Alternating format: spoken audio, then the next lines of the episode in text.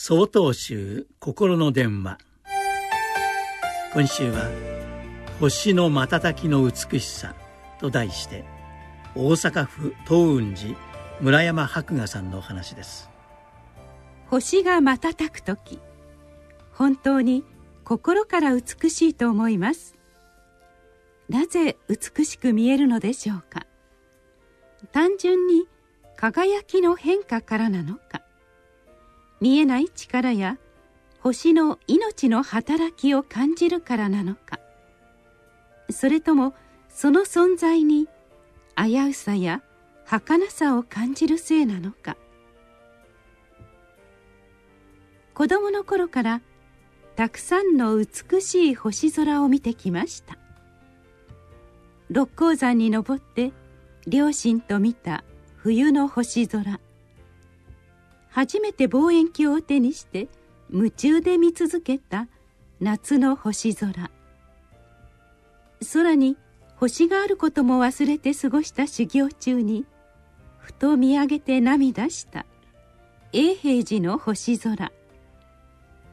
そして18年前の1月阪神・淡路大震災で全壊した生まれ育ったお寺から見つめた星空もとても深く美しく輝いていました。昔から変わらない星空の下にはその時々で全く違う景色があります。その景色が喜びにあふれている時もあれば悲しみに満ちている時もあります。しかしただただそのままいつも上空には同じ美しい星空が輝いているのです。今になって私はそこにもう一つ変わらずに輝いているものを見つけました。それは星空のもとこの私たちの住む世界で無数に輝く人々の希望と願いそして祈りです。震災で失われた神戸の町並みも失った友人や人々の思い出もまるで昨日のことのように思い出されます。だからこそ神戸では震災後多くの人々の思いが力となって復興が成し遂げられてきました。今神戸には整備された新しく美しい景色が広がっています。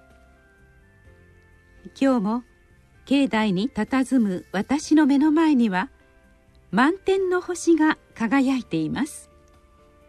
そして月明かりに照らされた新しい本堂と整備された境内があります。その姿は追悼と復興への祈りと願いの象徴として尊くありがたく私の目に映ります。その思いを胸に星が瞬くのを見つめる時私は本当に心から美しいと思うのです。